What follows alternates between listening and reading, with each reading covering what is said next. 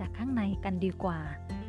คนเรานั้นถ้าข้างในรู้สึกขาดแคลนรู้สึกไม่มั่งคั่งเหลือเฟือ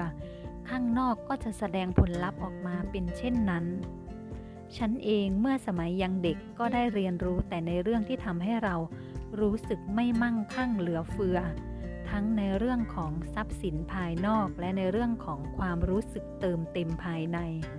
นั่นทำให้เราพบเจอกับสถานการณ์หลาย ๆ อย่างที่ทำให้เราพบกับหลักฐานที่มันแสดงถึงภายในข้างในของเรา ว่าเราเรียนรู้ในเรื่องของ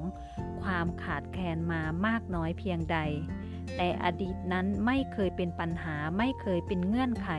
และไม่เคยเป็นอุปสรรคในการที่เราจะเปลี่ยนแปลงชีวิตในปัจจุบันของเราให้ดีขึ้น เพื่อสร้างอนาคตใหม่ในแบบที่เราต้องการ ถ้าเราต้องการความมั่งคั่งทั้งภายในและภายนอก เราต้องเติมเต็มตัวเองให้ได้จากข้างใน เราต้องรู้สึกมั่งคั่งเหลือเฟือให้ได้จากข้างใน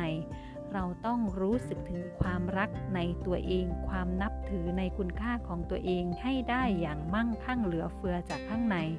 เมื่อนั้นข้างนอกก็จะแสดงหลักฐานแสดงผลลัพธ์ออกมา ให้เป็นที่ประจักษ์แก่สายตาของเราในท้ายที่สุด